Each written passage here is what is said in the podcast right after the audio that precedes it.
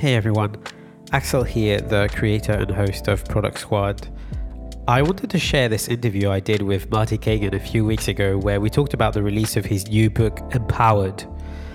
We also talked about how product management is practiced in the US versus how it's practiced in Europe, for example, and discussed some of the, um, I guess, challenges one can find around product management as a practice, but also, and more importantly, how to build an empowered team, how to create this culture where people feel empowered in their jobs as product managers.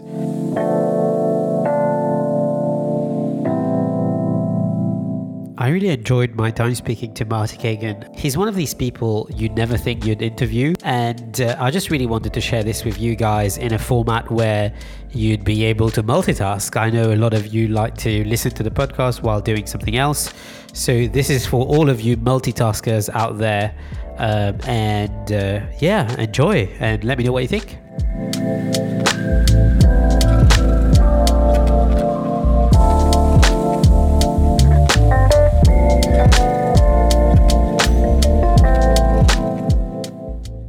Am super excited to be joined today by Marty Cagan from the Silicon Valley Product Group. For those who still don't know who Marty is, let's just say he's often referred to as the most influential person in the product space. He's the author of Inspired, who's a best selling book you must have heard of or read, Empowered, which also we'll be talking about today. In the latter part of this show, um, I'll be joined by Lucie Buisson, Chief Product Officer at Contentsquare, and Pierre Fournier, who was formerly CPO at ManoMano. Lucie and Pierre are both part of uh, French CPO, a network of French product leaders. Without further ado, for my very first live interview, let's welcome Marty. Hey, Marty, how's it going? Good, Axel. Thanks very much. Um, it's really good to have you. Um, the people uh, here in the French product community were super excited about this event. Thank you so much for taking the time to to do this with us. Um, how, uh, how how how are you doing? Uh, I'm good, thank you. We're it's yeah? a wild time in the U.S., but hopefully getting a little better. Okay, amazing. Before we dive in, um, for the people who uh, are watching and who will be listening in later, as this session uh, is probably going to be turned into a podcast as well. Um, why don't you um, tell us a few words about the book, who it is intended for, and what drove you to write it? Um, sure. Well, like you said, many people have heard of Inspired. Inspired is really uh, was it intended for product teams, product managers, designers, engineers, and how they work together to solve hard problems. But one of the things that I learned once uh, Inspired spread, uh, especially when it spread outside of the Silicon Valley bubble, uh, I realized that in many companies, uh, well, what I heard from teams was that they wanted to work the way it talked about in Inspired, but their managers and their leaders were not letting them work that way. Uh, and I that of course was a pretty shocking to me, and I wanted to understand why. And when I started to uh, investigate, I learned that it wasn't just the uh, techniques of strong teams that needed to be shared, but in many companies, they didn't know how strong product leadership is done. And so I realized a couple years ago that I really needed to share the best practices of strong product leaders. And of course, when I say product leaders, I mean managers and leaders of product management, product design, and engineering. And uh, and so it began a two year project to write up uh, those techniques, and that's what just uh, released. And correct me if if I'm wrong, but Empowered is uh, now part of a, a, series, right? So there's Inspired, Empowered, and uh, it looks like there will be other books as well, right? Yes, I have two other partners that are working on other books, one around product marketing called Loved, and the other one on uh, transformation for those, especially big companies that are trying to transform, and it's called Transformed. Okay, amazing. Um, we've seen a lot of people in technology publish their work late last year, coming into this year. Um, and I'm just wondering whether COVID uh, as such has afforded you some downtime and allowed you to kind of like write this book and wrap it up and, and get it ready for this year. Has that helped at all? It definitely did. I mean, that's sort of the silver lining. Uh, almost a year ago now, I, I, was on a business trip actually in Australia when uh, the COVID thing happened, and I had to grab one of the last flights back to uh, San Francisco. Uh, and then I couldn't go anywhere. And so I was already writing the new book, but um, the, it wasn't actually due till about now, the manuscript. But I had nothing else to do. Uh, and this was before we really started doing video coaching and advising. So I had several extra months that I didn't plan on. And as a way to distract myself from the craziness of the world, yeah. I wrote like a madman. And, um, and yes, I, uh, I did finish the book about six, it, it was actually released about four months before it was planned to.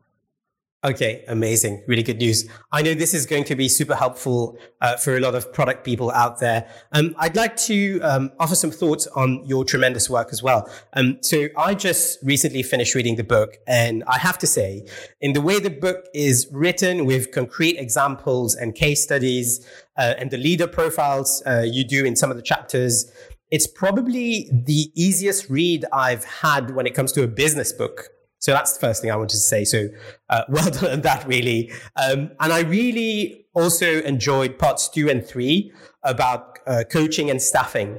I know these can be quite complex to handle, especially for first time leaders. Um, and I know a lot of people will be eager to hear about some of these topics tonight. So, um, uh, if you if you if you'll allow it, let's go straight into some of the questions um, I have about the book, and I think uh, some people might be interested uh, uh, in as well. Is that okay? Absolutely. Amazing. Um, about staffing and, and PM backgrounds and career paths in general, I know a lot of people here in the French product community have a lot of questions about this, and it's probably true of other parts of the world as well. Um, I really enjoyed the very first part of the book where you draw lessons from top tech companies. Um, you describe what you've seen in, in some well established companies uh, as striking. For example, uh, a product strategy that is really about trying to please as much as of the business as possible, right? So pleasing business stakeholders.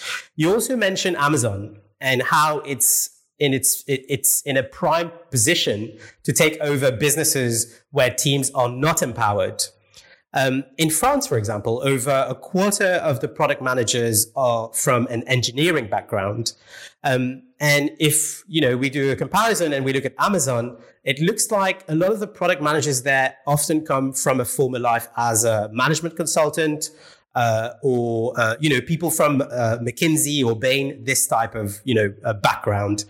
To what extent do you believe that this um, this business background makes them better suited for a role in a company like Amazon? So that's my first question. And do you think there's a wider trend in the US, PMs coming from a business track versus engineering or tech, for example? Uh, well, it's a, it's a good question. I um, the, the challenge, both you and me uh, unless I have never seen anything that shared the actual breakdown of the backgrounds of product managers from Amazon or really from any company. Google, it's sort of not a secret. They are very, very heavily based on engineering background. But for most of the best companies, it's not so well known. Anecdotally, I know more, most of the product managers I know at Amazon also come from engineering background.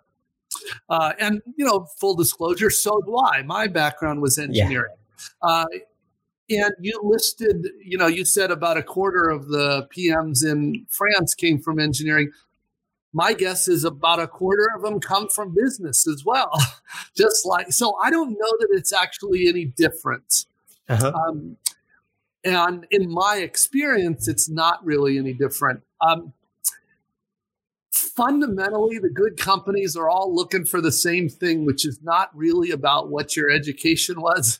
They're looking to find smart people that know how to solve hard problems, that know how to learn new areas, and really come up with great solutions. And they don't really care so much. Now, Google used to care. They don't care as much as they do anymore because they did an analysis and found that wasn't really the thing that made the difference. So, uh, yeah, it's not about that. I know a lot of great product people from engineering. I also know from so many different areas. Uh, but you know, it's probably the most common is they either come from business, they come from yeah. design, or they come from engineering. Those are probably the three main ones. But um, no, I care. We most good companies care much more about the individual than what you know their education was in. Okay, great. Um, you also talk about um, delivery teams, um, and you talk about um, a common trait that empowered teams have, which is being assigned a problem to solve. Um, and their practice of product discovery. I found this really interesting. You say, and I quote, and I have to take the book to do this because it's uh, it's, a, it's a little bit of a paragraph. You say there's actually a third type of technology team, which is referred to as a delivery team or scrum team or dev team. A delivery team doesn't even pretend to be a true product team.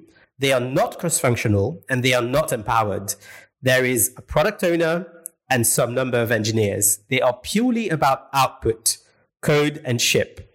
If you're running a process like SAFe, then this book is unfortunately not for you. And truthfully, I have no idea why you would want to read this book, since what I describe here is the polar opposite, both philosophically and practically. So while I, for one, totally agree with this observation, there's a lot of debate over application of agile methodology and what makes for a great product team, right? Um, many organizations today, this is certainly something we notice here, uh, lack a culture and practice of product discovery. We know from successful tech companies that discovery is crucial in building a product that customers live and uh, love, sorry, yet work for the business. My impression is that many companies avoid discovery as a whole because they don't understand it very well, um, as or as not, not, as well as they understand delivery, for example. Um, why do you think um, it is that discovery is not top of mind for these organizations, and how can one um, still uh, try and, and make a change in the right direction. So, for some of the product leaders listening to us now. Okay, well, that's a big topic for sure. So, first of all, let's separate the delivery teams. Um, you know, if if delivery teams are really just there to code, they're they're not really what we find in a product company. So um, they're more in, you know, the big banks, things like that, insurance companies, where it's really IT and not product engineering. So I rarely come across those kinds of companies, but there are still two other kinds of product teams. And those are called, I refer to those as product teams, real empowered product teams, and feature teams. Now, it's what you need to realize is that discovery is only relevant in a real empowered product team. It's irrelevant in a feature team because in a feature team, and unfortunately, most in a product companies, most product companies, that's what they have feature teams. And those those feature teams do have people with a title product manager or at least product owner, and then they have a, usually some kind of product designer. But the difference is they're not given problems to solve; they're given features and projects to build.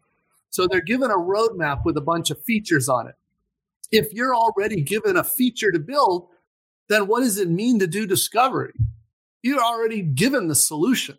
It might be a terrible solution, but that's not up to you. You're just told build it. Design, a little design, maybe a little usability testing, and build. So discovery is kind of not relevant discovery comes into play when you're not given a roadmap of features, but you're actually given a problem to solve.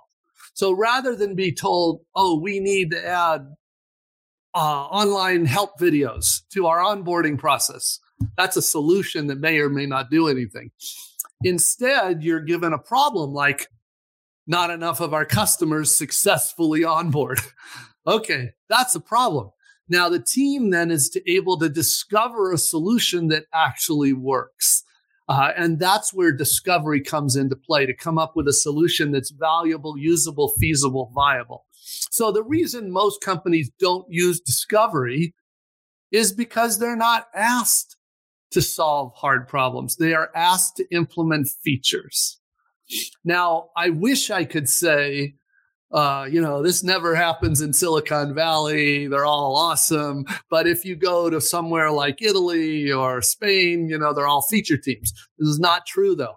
Uh, there are terrible feature teams right in San Francisco, and there are excellent true product teams in Barcelona, in you know Bologna. They're they're everywhere. Uh, if you find the right company with the leaders that understand this, and so that's really the difference you're looking for. And this is what it means to empower a team. They are that's what it literally means to empower is they are allowed to figure out the best solution to the problem rather than just design and code a feature on a roadmap. Um, I hear, uh, I hear um, in the community here in, in, France, anyway. I hear a lot of product managers reach out and they say, you know, it feels like they want to act as change agents in their companies. They might be head of product or um, product lead or VP of product, um, and they've just arrived and they realize they've inherited a feature factory. Um, and they they want to make this shift, right? They want to move to uh, a roadmap of features to a roadmap of problems to solve. Um, what advice would you give these people so that they can be these change agents within the company? How how do you, how have you seen people tackle this, for example, from the companies you've uh, you've worked with in, in the US or globally? Well, uh, not to uh, to um, do too much self promotion here, but that is why I wrote the book Empowered. Um, and it's not an easy book. As you you read it, there's you know there's more than 400 pages of quite a few hard topics. So the answer to that question, the serious answer to that question, is not easy. Um, of course, a lot of people will tell you, "Oh, you just need to move to Agile," but of course, that doesn't even barely tap into anything. It's a much bigger situation, a much bigger problem. So the team, the, there are quite a few things um, an individual team member can do, but fundamentally, this really gets to the leaders in the company. And unless the leaders want to change, it's difficult. And um, you know, it's always tough to generalize. Uh, I have, I love visiting companies in France. I mean, because it's France, first of all, and so I've never. You can you can make a holiday out of it. Yeah, I've never had a bad visit to anywhere in France. So it's just, but I will say, it's always been a little frustrating. First of all, the talent in France is as good as or better than most places in the world, especially engineering talent.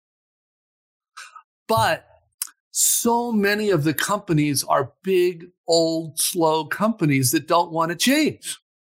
So for me, that's so frustrating because I see all this potential. Potential is there. engineers, and then I see these, you know, dinosaurs in management that don't want to do here. You know, they don't want to change anything. Now, and of course, what I see, and I think this is really unfortunate, but what I see is a lot of very good engineers leave France to it, eh, because they feel like they have to go to a place that they can be appreciated and they could really be used. Now, there are great exceptions to that. And I, I have been wanting the startup community to really take off.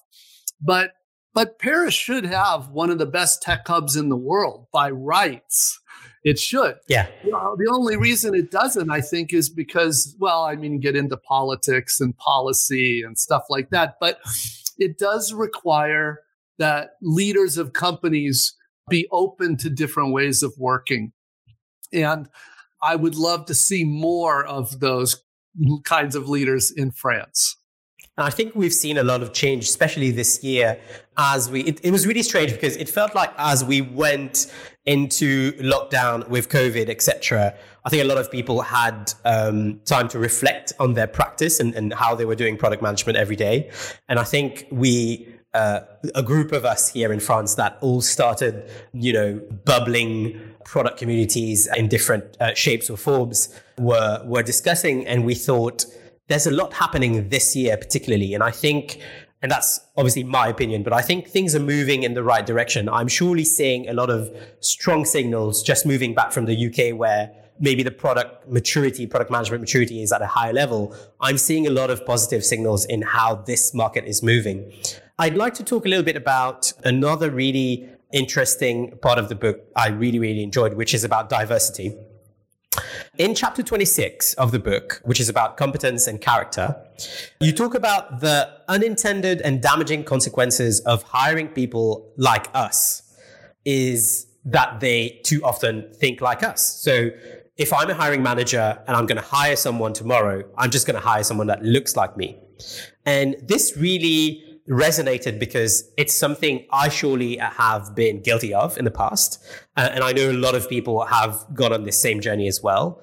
And I, I really wanted to ask besides making a point to look for people that are clearly not like ourselves, what hiring strategies have you witnessed that cultivate diversity of thought in an organization? Yeah.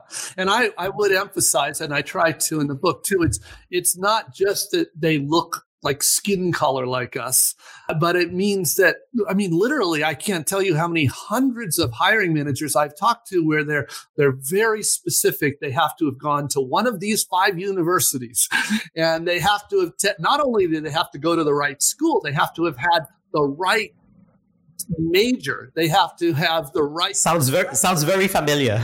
I mean, and I'm like, well, well, why? You already have people like that. How would you expect them to approach a problem differently? So uh, what I try to emphasize is you want people with different life experiences. You want to have people that learn differently, that think differently, that, and this is why in in the broadest sense of diversity you really want because we i mean we have really good data at this point that innovation is a function of the number of perspectives you get on your team. So and honestly this has always been a, an, an accidental advantage of silicon valley is so many people come from all over the world including france to to join teams in silicon valley. And so it's not unusual for, in fact, it's normal in product teams that you have some Russians and some Chinese and some Japanese and some, you know, Germans, and you just have everything Indian in that team. And those people are bringing cultures, they're bringing perspectives, they're bringing different thoughts from different professors or different, you know, institutions. So that's the first part is you really want that diversity of thought because when you're trying to solve hard problems, different perspectives is really what we're looking for. Now, the other part you asked is like, how do you do that? And the main thing that's really that good companies understand, I would say Amazon is another great example of this, is that the hiring, if you're trying to build a strong team, especially if you're trying to build a strong team of diverse perspectives, the high, it won't happen when you depend on HR HR can't do that, won't do that. It has to be the hiring manager. And the way I like to explain it is with the just this has existed, this reality has existed in sports forever. If you're a uh, coach of a, of a serious sports team, you don't just hope people walk on and say, "Oh, I'd like to play for you." You, which is what happens with HR. It's like somebody sending you a resume. At Coach, what they do is they say, "We need somebody that's strong in this." So what do they do? They go look for those people. They go out. Uh, coaches obviously go to lower schools and they they look for athletes. But what we do as a hiring manager is we go to things like meetups we go we hold community events talks and we start to meet people in the community. And when we meet people that are different this way we we introduce ourselves and we say you know have you ever considered a career with amazon? Have you you know we we actually really value people that come from your kinds of experience. And and if that's something you're interested in exploring we should grab a coffee or we should do a zoom call and so a good manager, and I was taught this, by the way, 30 years ago, I was taught this by my managers. The way you staff your positions is you go out and recruit You don't want the people that just come in through LinkedIn, you know, resumes. You want to go out. You've got to chase, right? Yes. Yeah. And I do that. I mean, some of the people I have recruited, I've worked for multiple years to recruit. Super interesting. And I think we're seeing more of, you know, proactive approach to hiring in technology rather than reactive. You know, you, you send a request to HR, they write a job description or they help you write a job description. They start sourcing and then you, you're just waiting for CVs to land on your lap. But really what you really want is to be in a position where you can go out there and find who you think would be a great addition to your team. Yeah. And I, I think for a lot of people out there, it's first of all, they need to hear that this is an option and that they don't always have to rely on their HR team. But they also need to, especially for first time managers, I'm thinking when they are going to start this process, uh, understand that it's as simple as going on LinkedIn and doing a search. And that's the starting point, right? So I think some some of the some of the I'd say first time managers need to be able to hear that and put that in practice. But thanks thanks a lot for for that feedback. I also wanted to talk a little bit about career trajectory for some of the product managers that we've seen, maybe the, the more uh, prominent ones anyway. We can see that there are great examples of former PMs across the world who are now leading entire companies. And I wonder whether, as PMs and, and leads and heads of products, etc. Over time, we acquire this particular set of skills as product management is at the confluence of everything that happens in the company. You are almost singularly positioned to you know, acquire all these skills and put them in action in, you know, one of the companies you might start later on. We've seen people like Stuart Butterfield, who's now CEO of Slack, who used to be a product manager, Ivan Zhao, who's now CEO of Notion, who used to be a product manager, or even Sundar Pichai is the, the CEO of Google, who used to be a product manager as well. To what extent do you think that today's product manager is actually tomorrow's CEO? Well, this has been this has been true for many years. In fact, in obviously there's venture capitalists all over the world, but in the major sort of uh, Sand Hill Roads venture capitalist world, it's pretty normal to not invest in a startup unless at least one of the founders is a former product manager that has interesting. Because now we have to be clear I'm not talking about what most people think of a product owner. That's not a product manager, right? We are talking about a true product manager for an empowered product team. In a, in a feature team, the product manager is really much more of a project manager. And those people are not what a VC is looking for. That is not a future CEO. But on an empowered product team, it is. And the, the reason why is because on an empowered product team, you know, you know what the designer does. They're responsible for a usable solution that's well designed. And you know what the engineers do. It needs to be a feasible solution that's well engineered. But the product manager is responsible to make sure the solution is viable for the business. In other words, it's something you can sell, market, support, pri- handles privacy, security, and it also has to be valuable. The customer has to consider it valuable. So, value and viability are what an empowered product manager is responsible for. If you think about it in a startup, that is exactly what the CEO is responsible for value and viability. And then that CEO has designers and engineers for usability and feasibility. So, this is not an accident. It is absolutely intended to be that way. I whenever I say this, it always anger, it gets some people angry because I, I know why they get angry. They're they're thinking feature teams, but that's why the phrase for 20 years, a good product manager is the CEO of their product. They're not trying to say that they're the boss of anybody because they're not. They're trying to say, just like the CEO is responsible for value and viability, a good product manager is responsible for value and viability. Uh, I think Pierre, who's on the call in, in backstage, would really like what, what you just said. We've had this conversation on one of the podcast episodes where Pierre made the argument that product owner is not an actual job. And I, th- I think this might have seemed at the time a little bit bullish, but what we talked about was the fact that product owners are people doing a set of tasks in a company.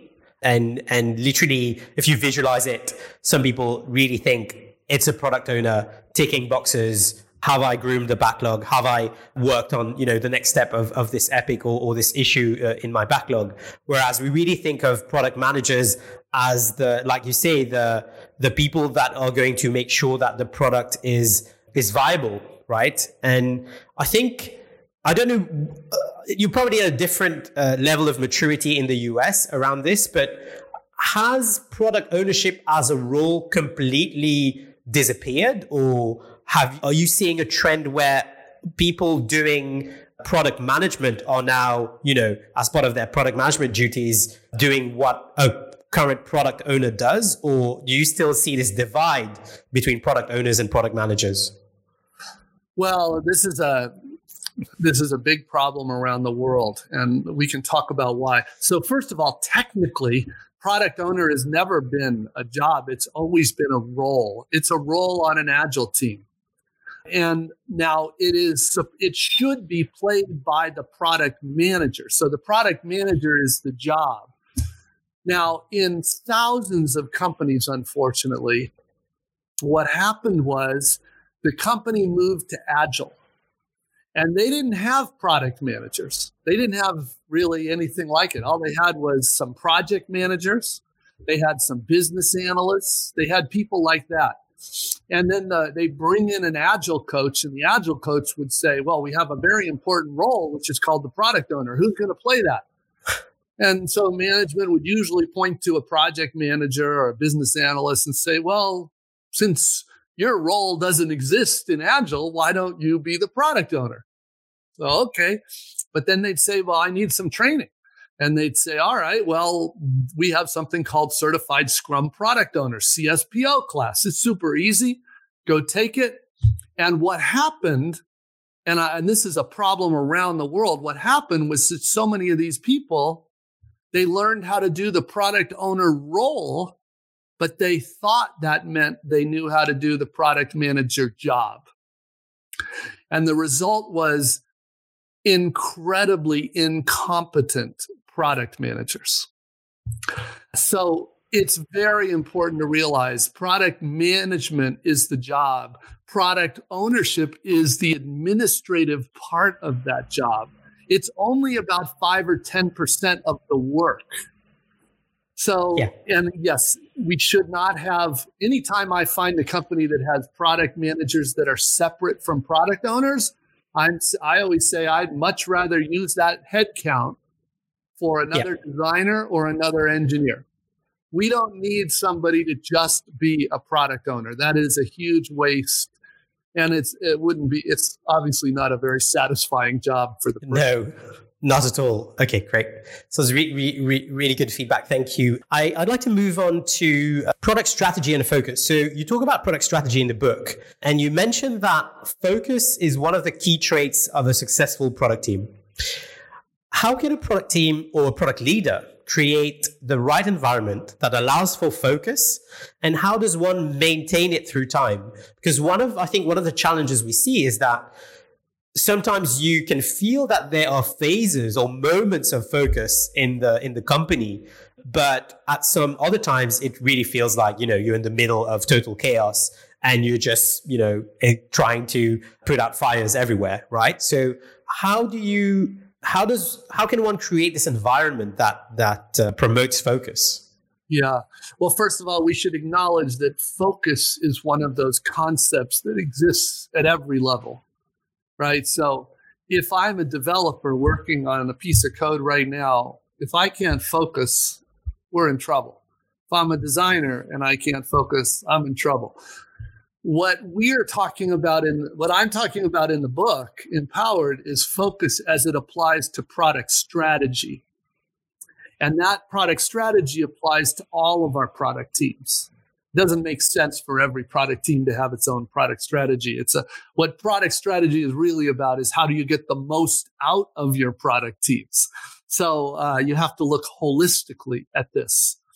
And focus is the foundation of that. If you try to, you know, it's there's actually a product strategy that's sort of jokingly called the peanut butter strategy. This is when you spread yourself so thin because you don't focus. You just do a little bit on a thousand things and nothing moves the needle. That's that's that's really it's it's called the peanut butter strategy, but it's really no strategy at all. So a good strategy starts with focusing on the two or three things that really matter to the company. The things that if they happened, you could double your business in a year. If they don't happen, no matter what you do, it's probably not going to double your business in a year. So they, these are the few things that really matter. And of course, if you're a feature team organization, you don't even have people that are empowered to make these decisions. But if you are a real product company, then this is the responsibility of your product leaders, especially your head of product, CPO role. But that's a big topic, and it's the beginning yeah. of the product strategy work is to to focus. Yes, and I think a lot of uh, a lot of companies I've I've noticed not always have the the you know the space people in their teams don't really have the space to think about how the work they are doing translates into impact for example they know they're working on a feature but they have no idea how this is going to impact the bottom line of the company for example i think even if it would even exactly exactly in the first place so you're describing a feature team just to be yeah. clear yeah, exactly. A feature team, you're given a feature or features to build. So you're not even told. It's not like they say, oh, we're doing, you want to do this feature because we're going to increase revenue this way. They don't even, they rarely even share that, if that logic even exists. Now, and of course, in an empowered product team, it works the up opposite. They start by saying what the managers and leaders go to the product team with is they say, this is the outcome we need. You figure it out. so you begin as a product team, you know what the outcome you're focused on. And that's why we say in a product team, a real product team, we're measured by outcomes, not by outcomes. Yep. Yeah, absolutely. Totally in line with that. Thank you. And before we move on to our guests uh, tonight, who will have some some questions for for you as well, I'd like to ask a couple of questions around maybe the fifty thousand feet view of product management and and your experience and hindsight, just working with a lot of companies and and your position in in that space as well. How do you see the craft of product management evolve in the next say five to 10 years? I know you must be asked this question a, mi- a million times, but what are some of your thoughts on this? Well, it's really hard to predict, of course, how these trends will play out. And also, it's also it's important to separate what I hope will happen with what I think will probably happen. so, for example, what I hope would happen is that the the ratio, the percentage of teams that are really doing serious product work will grow significantly and start you'll start to see the feature teams and especially the delivery teams fade away. That's what I hope. Realistically, delivery teams are growing like crazy because the marketing machine behind those processes and so many CIOs are so clueless that they buy it and they yeah. want to go back to the old waterfall anyway. So even though they use words like agile, there's no agile there. It's just marketing. So it's hard to say which of those battle, you know, how that battle will play out. I, I will say that for the strong product companies, this I'm very confident of. They will continue to disrupt industries. They will Amazon will continue to take over companies that are terrible. Uh, there's like in financial services, the startup Stripe, which you may have heard of, is disrupting that space. You're going to see companies like that. Spotify and is doing great job, and Slack, of course, and and Airbnb. They're just disrupting all these places. So good product work, I think, will continue to lead that disruption. And so I think that will happen. And the role I don't see changing much because I mm-hmm. think value and viability don't go away anytime. But the techniques that they use, we use, is getting better all the time. So techniques are evolving, but the principles, the role is not changing very much. Just like with design, just like with engineering. So yeah, there's some big questions there about the future of the industry, but more if you you, it's an easier question to answer when we just look in at the segment, which is serious product yeah. companies. Okay, great. And just to wrap up this section, uh, I know a lot of people uh, have asked this this question when I crowdsourced some of the thoughts from the, the French product community. What are some of the differences that you see in the way people operate as product managers between, say, the US and Europe or France? Well, I you know I have is part of what I really like to do. I've worked with some great teams all over Europe, and including some of the earliest really internet successes. And there, I really don't see any meaningful difference between them and San Francisco, New York, Seattle companies today. Or we could extend this to China, to Tel Aviv, to Sao Paulo. There are great teams everywhere. There are cultural differences all over the world.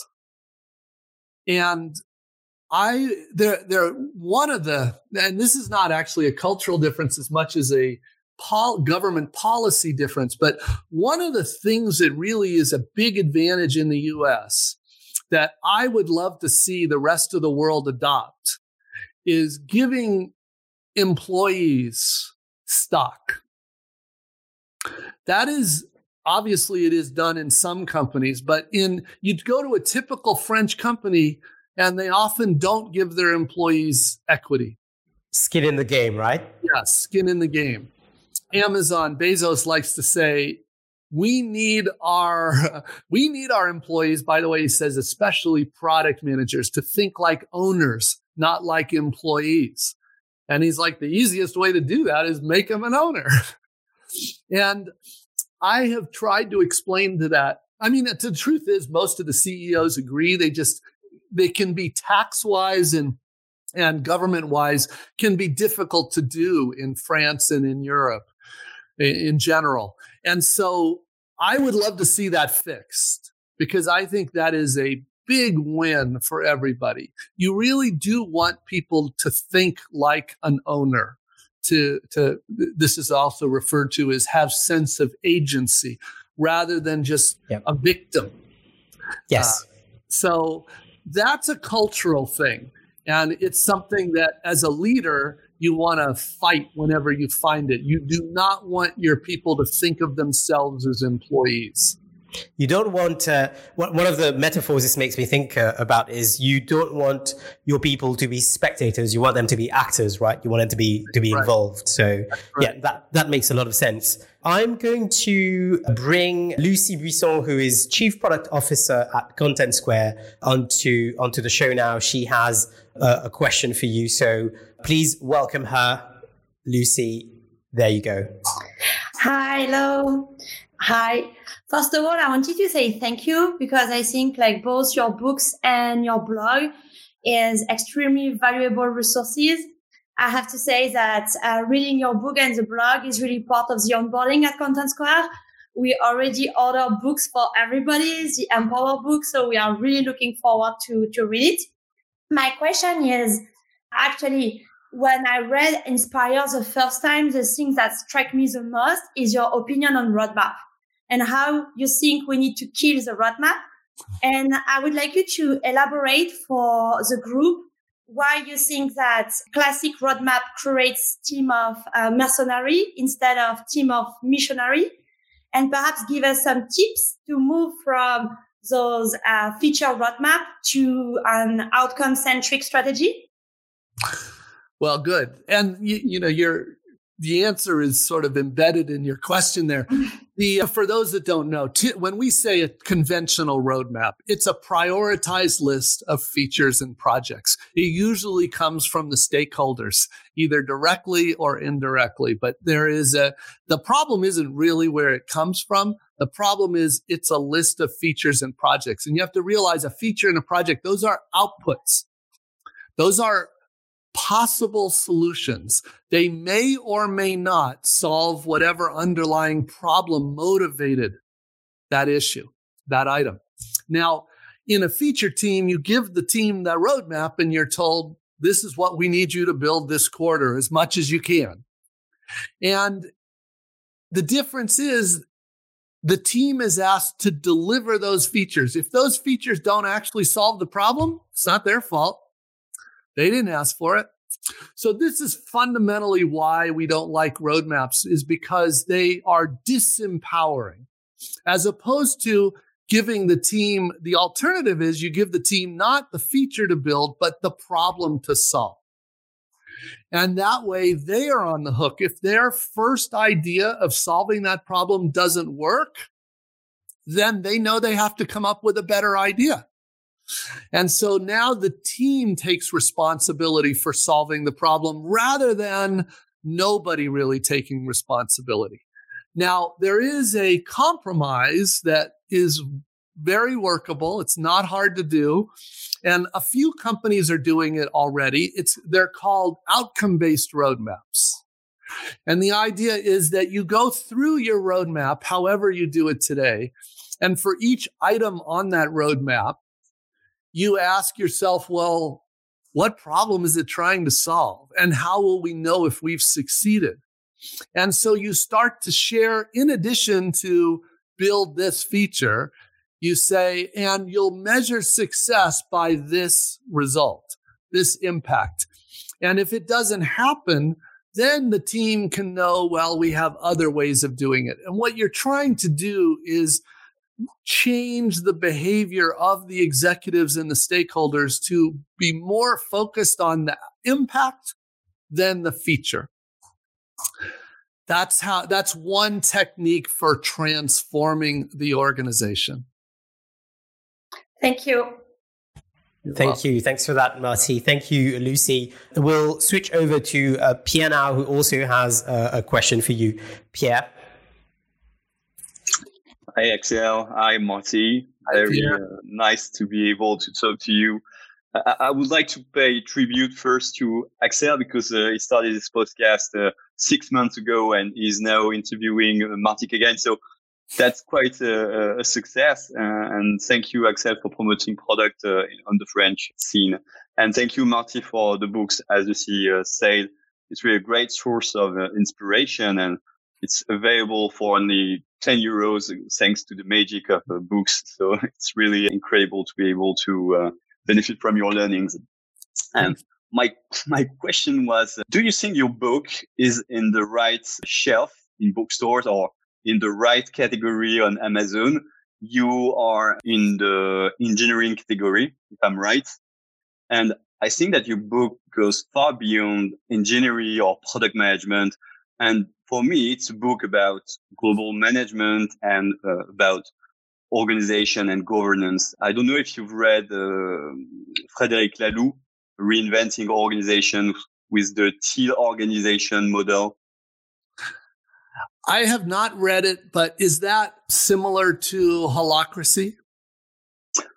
It's well, there are some similarities, but it's not exactly the same. But okay. the same mindset. So, so yeah, for me, your, your book is so much more than only product management. And so the question was almost raised also by, by Axel, but how can we change not product leaders, but company leaders? Because at the end, as you said, they are the one making this possible in terms of governance, in terms of organizations. Well, what can we do? Because I think that we do have now the, the right leaders in the product teams, but there is still a, a huge gap for company leaders and very yeah. hard to fight against.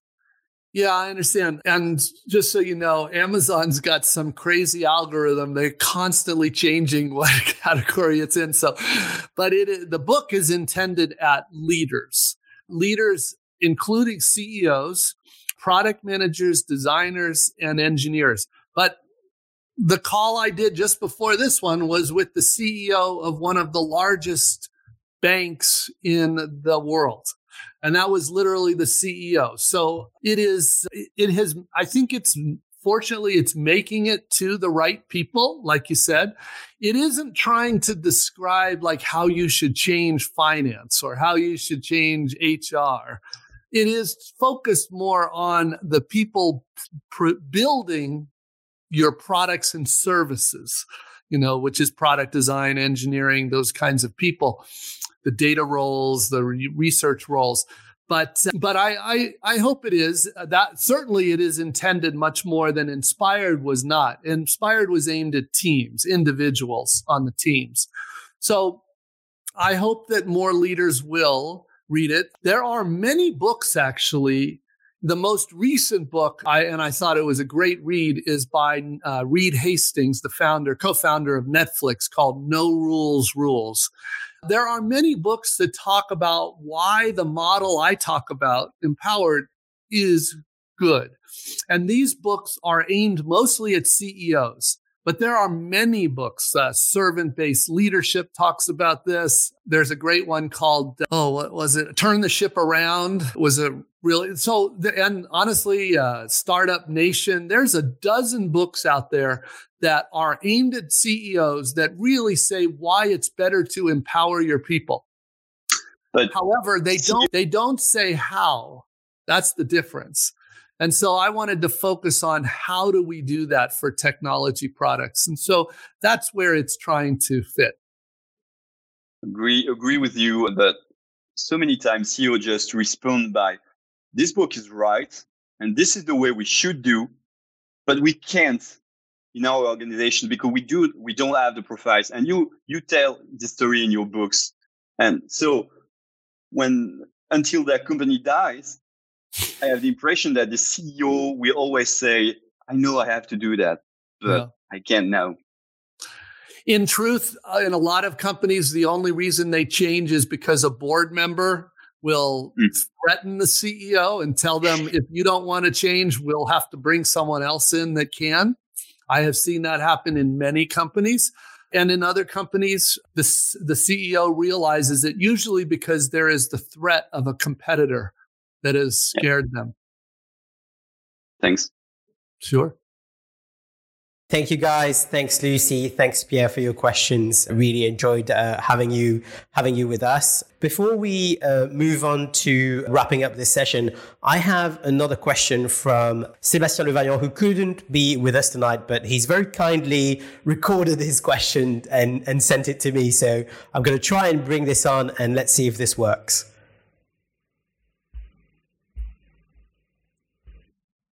Hey, Marty. Good morning. I'm Seb from Payfit. First, I want to thank you for the tremendous work you've done over the last 50, 20 years, sharing all this great content. It's been a real inspiration and uh, really helpful on a daily basis as a product manager. So thank you very much for that. I've got a question related to the evolution of this job I've come across a study lately and the way we're uh, set up at, at Payfit got us to create an hybrid product function that we call product builder. It's basically entrepreneurs working out skills from different functions, product management, designers, developers, and developing uh, a payroll application based off uh, a low code platform, an in-house low-code platform. And the low-code or no-code platform have been rising over the last five years. My question is, do you think those applications, low-code application platforms, do you think they could have an impact on the way we'll be doing product management in the coming years? Actually, I like the question a lot because it's uh, it's one of my favorite topics. Now, of course, the question is really about two things. Really, one is about technology, and the other is about a role.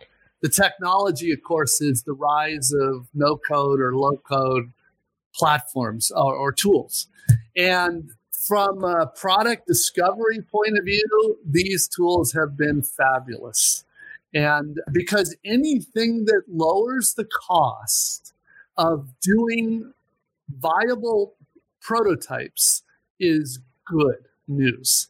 Now, of course, there are many ways to do this, many techniques and technologies. And you know, with the rise of products like Figma and InVision, there's a lot more of these kinds of techniques of technologies available. So the tooling is great. The second, the other part of his question was this idea that well, we've we've got this person called a product builder to do to use that tool. Well, that is uh, not a new thing. It's a new title that I don't even see used very much, to be honest. But there is a, the concept. We used to just call them full time prototypers. That's all. Now, the truth is, not many teams need that because in most cases, the designer is that person. Now, this assumes you have a serious product designer. If all you have is a graphic designer, then no, you don't have that. But if you're a modern product team and you have a true product designer skilled in service design, interaction design, visual design, and the basics of user research, then you've got that person already on the team. That's a lot of boxes to tick. well, it's very common though today, though, that designer. You don't need another role person. Yes, yeah, yeah, yeah. Most cases. And all this does is make it easier for teams to do this, not harder. It used to be harder. 10 years ago, we were still doing this, but it took a little longer to create these prototypes. Today, we can create these prototypes in hours instead of days. So that is that's all good and and absolutely. But if you found that you needed a fourth per, you know, another person, it's probably a sign that either your product manager wasn't doing what you need or the because because the question addressed or, or referenced entrepreneurial obviously that should be the product manager the designer is usually the one creating these prototypes and the engineers are playing with the prototypes every day in order to, to assess usability sorry assess feasibility and to assess whether there's a better approach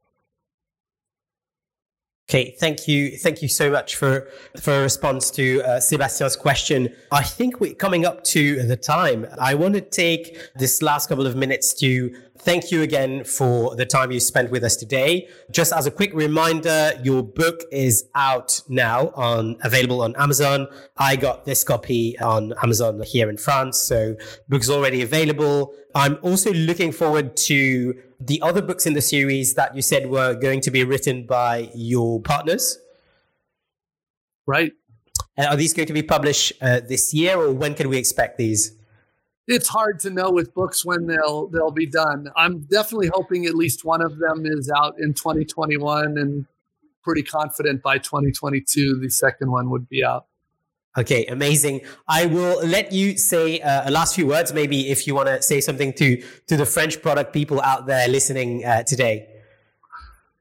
Well, I just nothing special. I just hope this was useful, and I hope you, um, I hope you either are lucky enough to work in a good product company, or that maybe you can convince your leaders to give it a try maybe just allow your product team to work that way. And if you feel like there's no hope in your current company, there's, I know there's other good companies out there. And so hopefully you'll be able to practice your skills.